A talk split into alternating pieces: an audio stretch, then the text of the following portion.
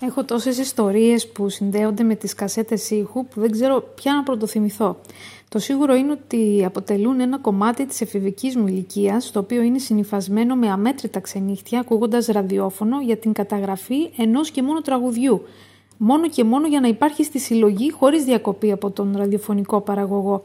Δεν θα ξεχάσω ένα βράδυ, καλοκαίρι, φοράω τα ακουστικά για να μην ενοχλώ την υπόλοιπη οικογένεια και ακούω την αγαπημένη μου εκπομπή σε πειρατικό ραδιοφωνικό σταθμό.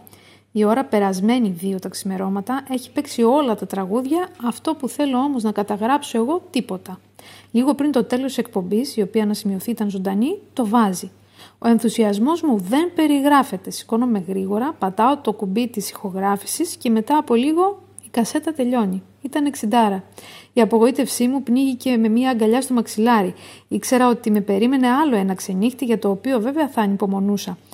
Η κασέτα στη δική μου ζωή έχει πολλές ιστορίες. Όλες τρυφερές. Κάθε κασέτα έχει και ένα λόγο εγγραφής. Άλλη είχε ροκ, ξένη μπαλάντα, άλλη ελληνικό μπλουζ, άλλη Παπακοσταντίνου μόνο, άλλη αφιέρωμα στον Ταλάρα.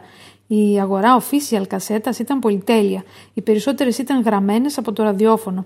Όταν όμως στις σχολικές εκδρομές είχαμε τη δυνατότητα να βρεθούμε σε πόλη με δισκοπολείο, δεν μπορώ να περιγράψω τη χαρά μου που θα είχα τη δυνατότητα να αποκτήσω την αγαπημένη μου κασέτα στον τέλειο ήχο και ποιότητα χωρίς καμία διακοπή από ραδιοφωνικό παραγωγό ή διαφημίσεις.